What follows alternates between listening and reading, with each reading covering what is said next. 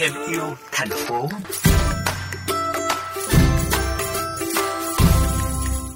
Quý vị thân mến, nhằm đảm bảo an toàn, thuận tiện lưu thông đường thủy, đặc biệt vào đầu mùa mưa, khi lượng lục bình sinh trưởng mạnh sẽ ảnh hưởng đến giao thông trên các tuyến đường thủy. Thành phố Hồ Chí Minh hiện đang thí điểm thiết bị vớt rác, vật trôi trên sông, sử dụng công nghệ mới nhằm tăng năng suất lao động, giảm thiểu sử dụng nhân công. Bên cạnh đó, dự án còn giúp hạn chế phát sinh ruồi muỗi, mùi hôi do ô nhiễm, giúp tăng tốc độ dòng chảy, tăng dung tích chứa nước của sông, tạo hồ điều tiết nước nhằm hạn chế ngập, tạo môi trường sống trong lành. Thưa quý vị, vừa qua Trung tâm Quản lý Đường Thủy phối hợp với Công ty Cổ phần Công trình Giao thông Sài Gòn đã cho vận hành thiết bị công nghệ mới trong việc thu gom rác trên sông Phạm Thuật tại cầu Bến Phân, quận Gò Vấp, thành phố Hồ Chí Minh. Hệ thống vớt rác trên sông đang được thử nghiệm, được đầu tư hơn 20 tỷ đồng, gồm 5 thiết bị. Một xà lan có khoang chứa rác lớn, một cẩu gấp rác lớn nằm trên xà lan nhằm xử lý các khối rác lớn hai bên bờ.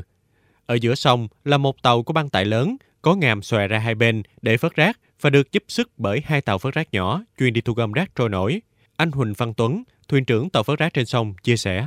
Coi như là bây giờ mặt sông hồi lúc mới về đây vớt là mặt sông toàn bộ là coi như là, là, là rác đầy hết. như là mấy tháng nay thì đó như là anh xuống thấy đó nó cũng đã trống rất là nhiều, cải thiện khoảng 8-90%. Mỗi ngày với hệ thống máy móc này vớt được từ 30 đến 40 tấn rác. Theo chia sẻ từ ông Phạm Quỳnh, công ty cổ phần công trình giao thông Sài Gòn, thì rác trên sông chủ yếu là lục bình và rác sinh hoạt do người dân thải ra.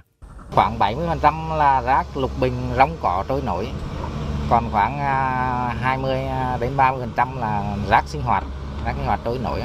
Vào những cái ngày mà mưa lớn, nước ở trong cái kênh rạch là trôi ra rất là nhiều rác à, sinh hoạt, rác là nhiều lắm. Về những khó khăn khi vận hành thiết bị này, ông Nguyễn Ngọc Hải, trưởng phòng quản lý bảo trì, Trung tâm quản lý đường thủy chia sẻ. Cơ bản thì không gặp khó khăn về cái khối lượng. Tuy nhiên là đối với cái việc mà rác ở trên các tuyến đường thủy chúng ta thì có nhiều loại rác kể cả những cái loại rác chất thải rắn như giường các cái tủ những cái việc mà thu gom bằng cái máy nó còn cũng gặp một số vấn đề bên cạnh đó ông Hải cũng cho biết trước mắt công nghệ này sẽ được áp dụng ở các tuyến giao thông thủy đi tuyến nào sẽ tập trung vớt sạch rác trên đoạn sông đó và cuốn chiếu trên toàn tuyến sông. Nếu triển khai hiệu quả, mô hình này sẽ được nhân rộng trên nhiều tuyến kênh rạch khác.